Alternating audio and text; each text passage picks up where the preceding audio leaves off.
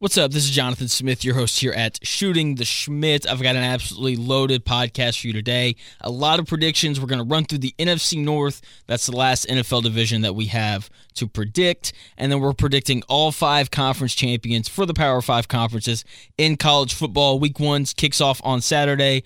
Can't wait to get into it. Here we go.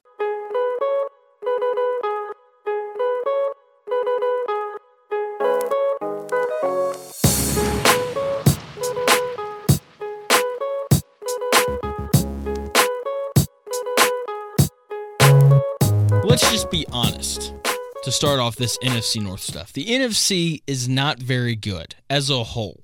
Okay. There's a lack of quarterback talent in the conference.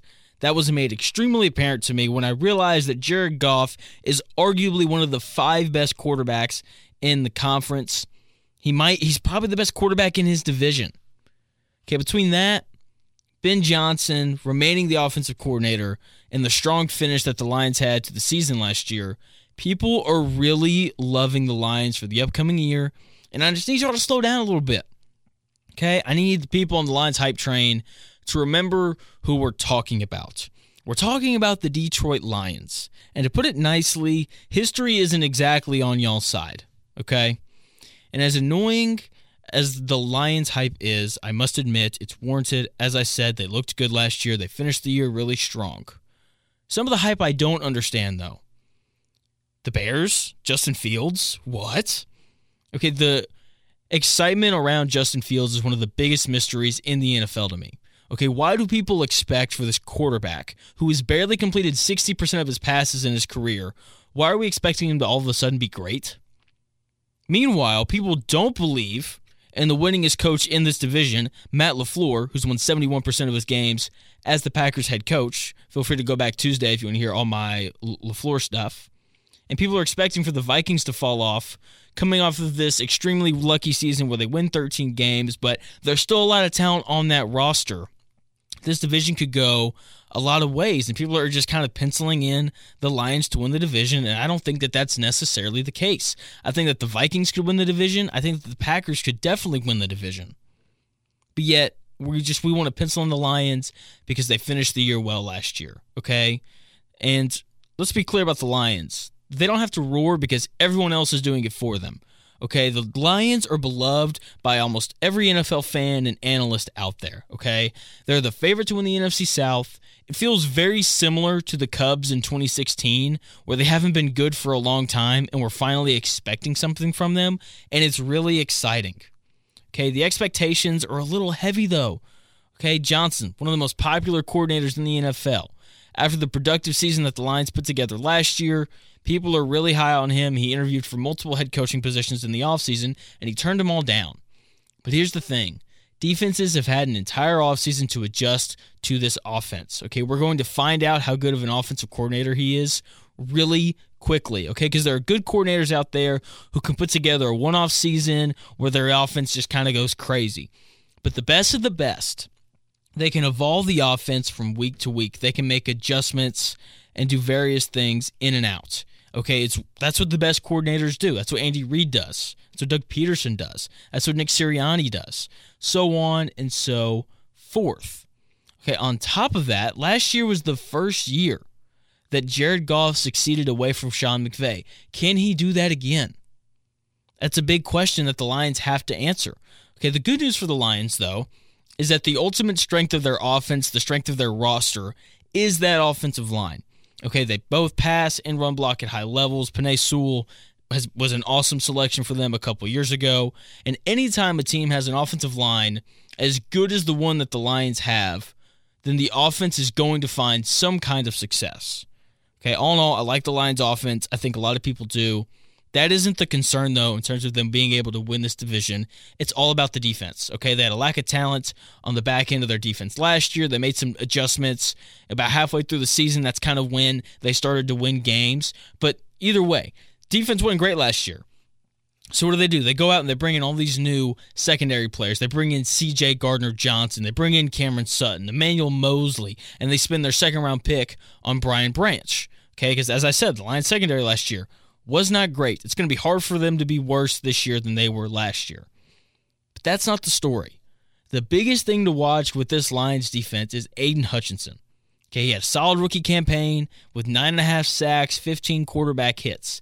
If he can improve to being a premier pass rusher, then he can help cover the gaps on the back end of the defense, help them to not have to cover as long if he can become a, you know, 12, 13, 14 sack kind of guy. Okay, if he makes that year two leap, then it'd be hard to ignore the Lions as the probable NFC North champions. And if he does make that leap, then you could even make a case that they're a sleeper team to win the NFC and to make an appearance in the Super Bowl. But that has to happen. And until I see it happen, I will not have as high of hopes on the Lions as everybody else does. That's how I'm rolling with it. Meanwhile, in Wisconsin, Green Bay, the Love era has begun. Jordan Love, new starter for the Packers. I don't want to harp on them too, too much, as my entire podcast on Tuesday was about the Packers and Matt LaFleur. Now, Jordan Love had a really productive preseason 21 to 33, 183 yards, three touchdowns, no picks, also ran the ball four times for 33 yards. Wasn't sacked once. Like I said, he had a really good preseason. Completed 64% of his passes at just under six yards per attempt. I want to see that a little bit higher, but young quarterback, you're not going to trust him to push the ball down the field as much. And the passer rating of 110 is impressive. They scored on four of the eight possessions that he played in three touchdowns and field goal. The thing that's really excites me about Green Bay is this is going to be for the first time in Matt LaFleur's head coaching career. He can actually do what he wants to do because there's no Aaron Rodgers in the building. Okay, it's a new era under a coach who's won 71% of his games over the last four years. Okay, people are underestimating how good of a team this Packers, this excuse me, how good this Packers team is. I like this Packers team. They're going to be good. Matt LaFleur is a good coach. Bad coaches don't win 13 games three years in a row. Doesn't matter who the quarterback is. I also enjoy betting on teams that have chips on their shoulder. Okay, you can't tell me that Jordan Love doesn't have a chip on his shoulder. You can't tell me that Matt LaFleur doesn't have a chip on his shoulder. Okay, Love is expected to fail because who in the world drafts three Hall of Fame quarterbacks in a row? Nobody. There's no way that the Packers did that, right? Well, we don't know, and we've already written him off. Okay, meanwhile, LaFleur has been deemed as someone who has succeeded simply because of Aaron Rodgers, and he's out to prove that that isn't the case. I'm telling y'all, do not sleep on these Green Bay Packers. They're going to be a really good football team. Meanwhile, the Bears, they're out there playing the fields, you know. And I'm going to tell you the truth right now about Justin Fields. He's not good. Okay? I touched on it a little bit earlier. There's all this Justin Fields hype. He hasn't shown anything to convince me that he can be anything other than a bad quarterback this year. Okay, over the two years he's been in the league, he's only completed 59% of his passes. His touchdown to interception ratio is 24 to 21. He's only won five games as a starter. The only thing that he does well is run the ball. And that's not what quarterbacks are paid to do. That's not how quarterbacks win games. Even guys like Lamar Jackson and Jalen Hurts, they stand in the pocket and they can deliver the ball on time and on targets. The ability to run as a quarterback is an icing trait, not a cake trait. All the cake traits come around or built around the ability to throw the football consistently. Now, to be fair to Justin Fields, he hasn't had a lot of help from his receivers or his coach. He's playing under a defensive minded head coach. That's always tough on young quarterbacks. And up until this year, the receiving corps was amongst the worst in the league. Now you got DJ Moore, Chase Claypool, Darnell Mooney. Okay, that is enough talent for us to see what he has as a passer. And the people who say, oh, well, his receiving corps isn't as good as all these other guys, I don't want to hear it because we saw Trevor Lawrence last year play really well with his best wide receiver being Christian Kirk. Okay, there's no excuse for Fields not to be good this year. Bears, if Justin Fields isn't good this year, you got to move on. You got to go find a different quarterback.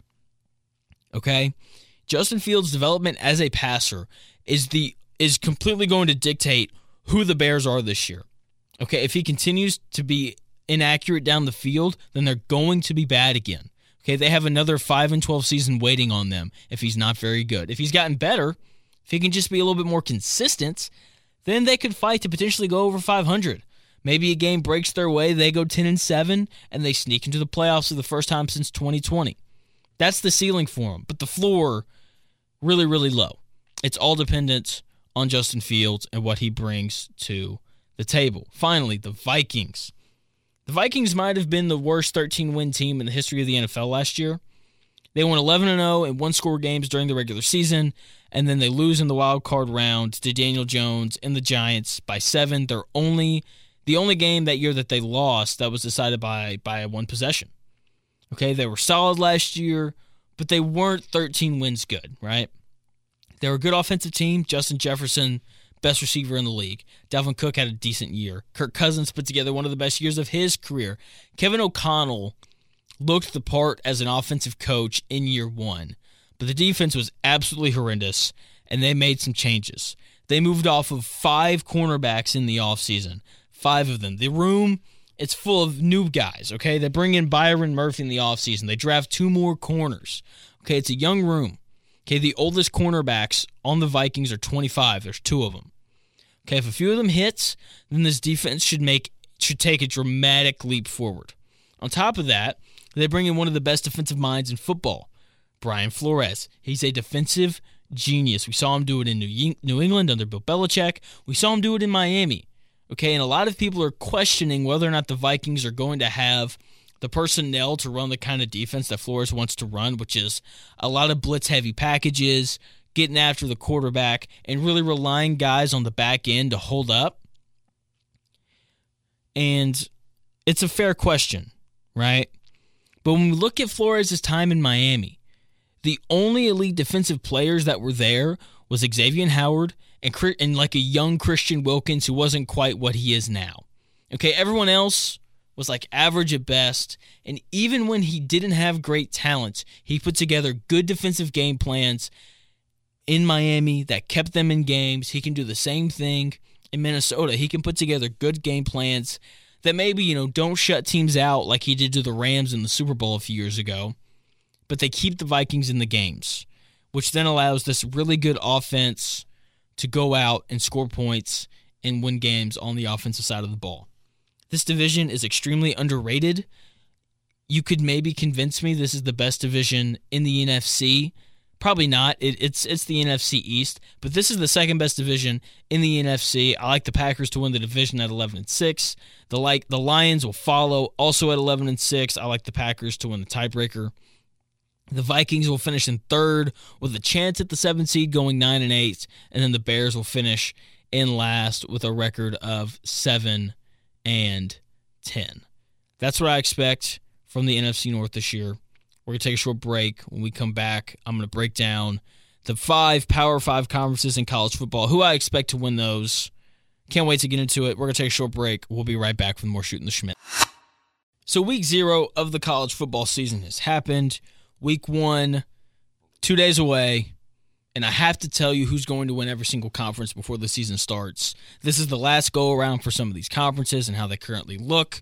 Every Power 5 conference except the ACC is going to look vastly different next year. The Pac 12 may not even exist. Okay, with some of the biggest teams abandoning their conferences, this is going to be one of the most personal seasons of college football we have ever seen. Every Big 12 team is targeting Texas and Oklahoma. The Pac 12 teams will be targeting USC and UCLA. Okay, the two teams that started the dismantling of the Pac 12 and of college football as we know it. Here we go. Let's start with the Pac 12, the final Pac 12 champion, probably okay? Because the Pac 12 isn't going to exist here in a couple years. If they do exist, then they're going to be irrelevant and probably not even considered a Power 5 conference because they're going to merge with the Mountain West or something like that. Okay, Caleb Williams and USC are getting most of, if not all of the attention in the Pac 12. Deion Sanders got like a month's worth of media coverage when Colorado hired him. They're heading off to the Big 12 next year. Um, all the while, Dan Lanning and the Oregon Ducks have been working very quietly in Eugene, Oregon, and they are my pick to win the Pac 12. Let's start with USC and why I don't like them. They are the favorites, they're the popular pick, but Lincoln Riley continues to only understand one side of the football. Okay, USC could have the best offense in the country, but he had the best offense in the country Oklahoma, and he couldn't get the job done there. Last year, USC led the nation in turnover margin. That will not happen again. Sure, I know they have the best quarterback in the country. They have the guy who's going to go number one overall. It's Caleb Williams, the former Heisman winner. He could go back to back. He could. But the other top teams in this conference also have good quarterbacks. Okay, if games are turned into shootouts, then USC will not have the the the ability to get stops that they need, especially against these top teams like Washington, Utah, and Oregon. There is a real scenario where USC not only doesn't win the conference, but they finish fourth behind those three teams that I just mentioned. After USC, people really like Utah and Washington. Okay, those seem to be the popular picks after USC. Both have experienced quarterbacks. I don't like the way Utah plays football.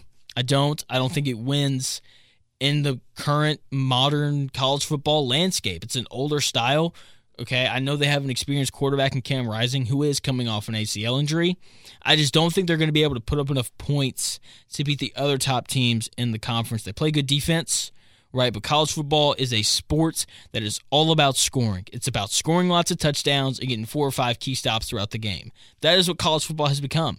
They can get the stops. I just don't know if they can score enough points. Plus, Rising's best target from last year, Dalton Kincaid, probably the best tight end in the country, was just taken by the Bills in the first round. Okay, so he's not there anymore. I don't think they're going to be able to replace that production.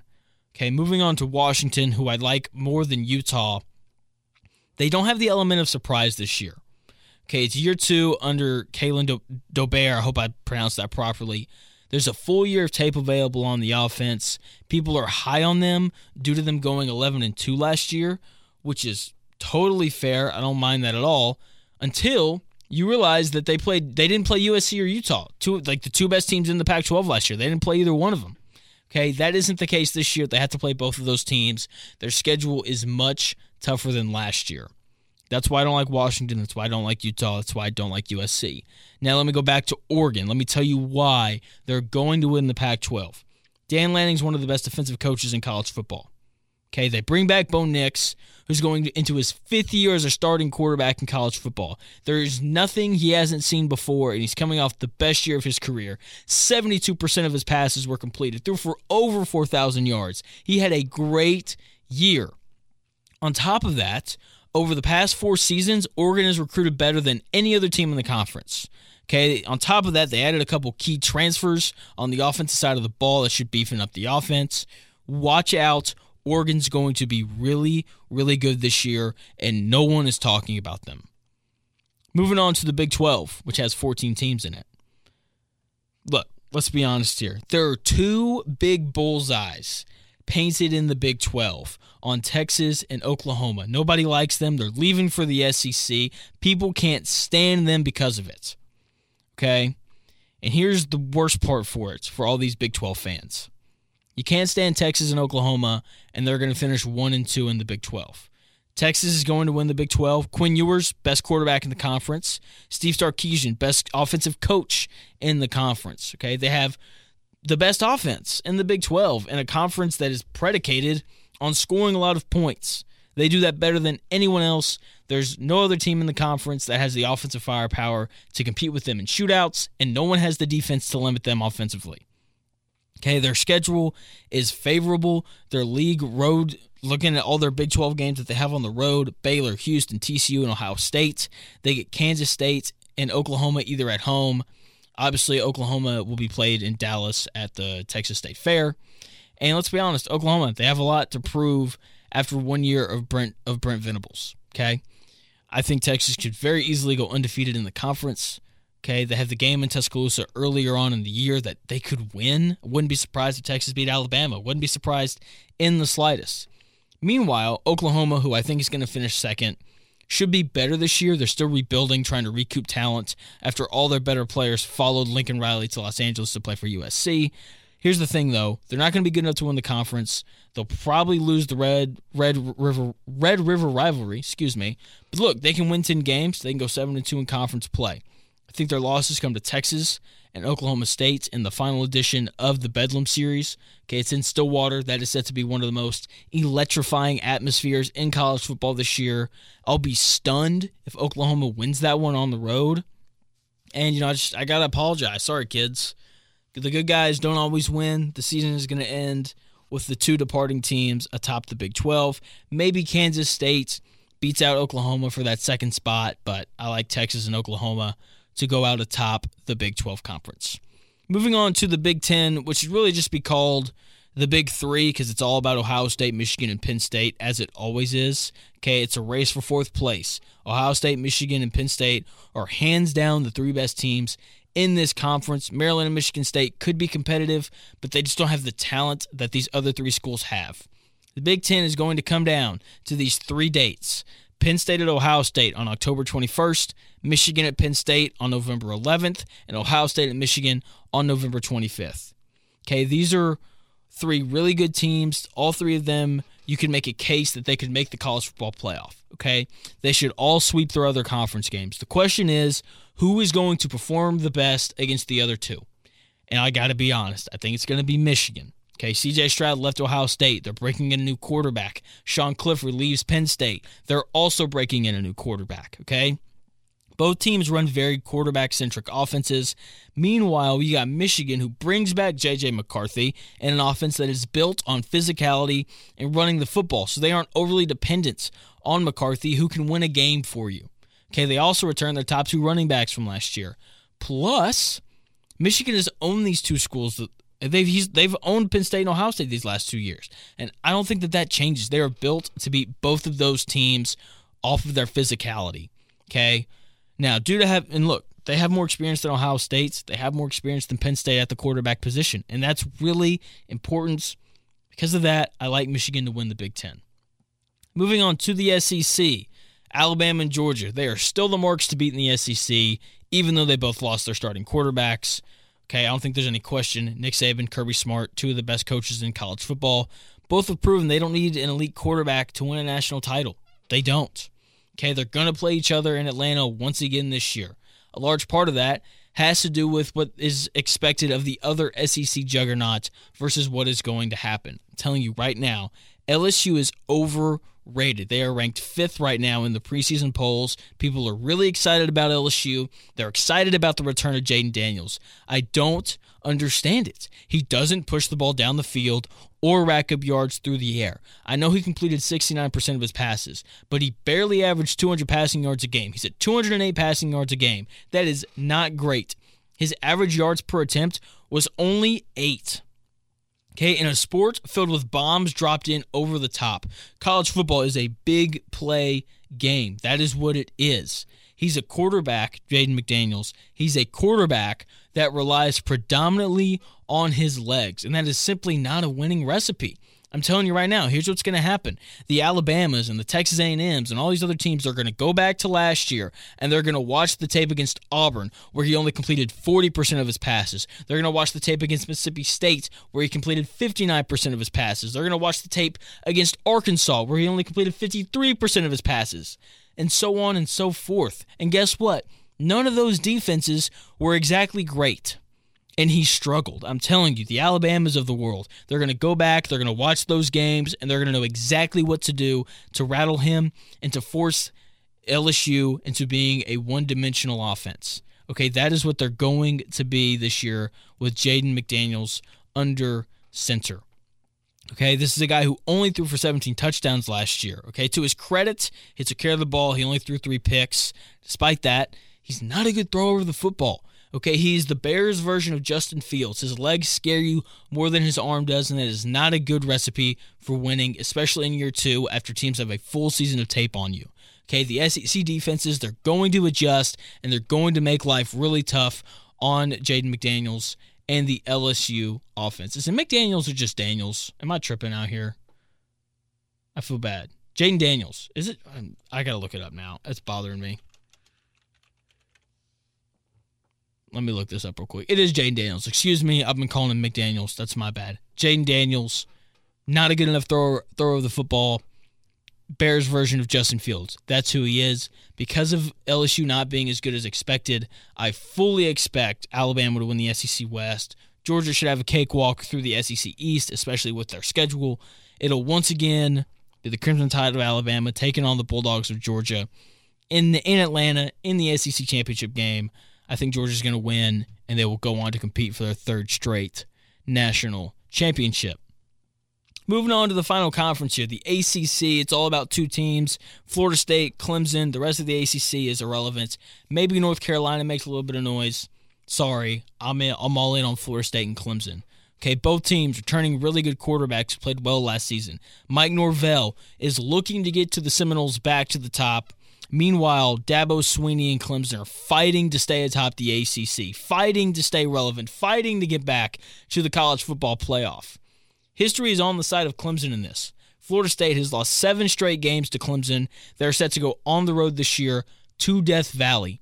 This game could very well decide who wins the conference. Okay, both teams have a lot of talent on the offensive side of the ball. I'll be honest, I've got more faith in Florida State's offense just because I know who Mike Norvell is and I know what he does, and he's at the helm. Clemson's offense, they've been lackluster these past couple years. Maybe that's because DJ Uiagalelei hasn't been great. But to fix the problem, they're bringing in Broyles Award winner Garrett Riley, TCU offensive coordinator from last year, right? That's a guy who we know can coach. Okay, the defenses, though, I think are what's going to separate the two. Okay, uh, J- Jared Verse is the best offensive player on either team, probably going to be a top 10 pick. Coming off the edge for Florida State, he needs to have a big year. And then Clemson, you know, their defense is going to be solid again. They've got a really solid group of linebackers. Jeremiah Trotter leads that group. So I'm really interested to see what the defenses look like. Whichever defense plays better is probably going to win this conference. So because of that, I'm going to take Clemson because I've seen them do it before. It's really hard to get over the hump, especially when it's the same team that continues to beat you down. I like Clemson to win the ACC. So once again, we'll go back up to the top just so that you know. In the Pac 12, I like Oregon to win. In the Big 12, I like Texas to win. In the Big 10, I like Michigan. The SEC, I like Georgia. And then closing it out, I like Clemson to win the ACC. Thank you so much for taking the time out of your day to listen to this podcast a little bit longer than my other ones. Football's here, baby. So excited for it. I hope you enjoyed the episode, and I'll talk to y'all again on Tuesday.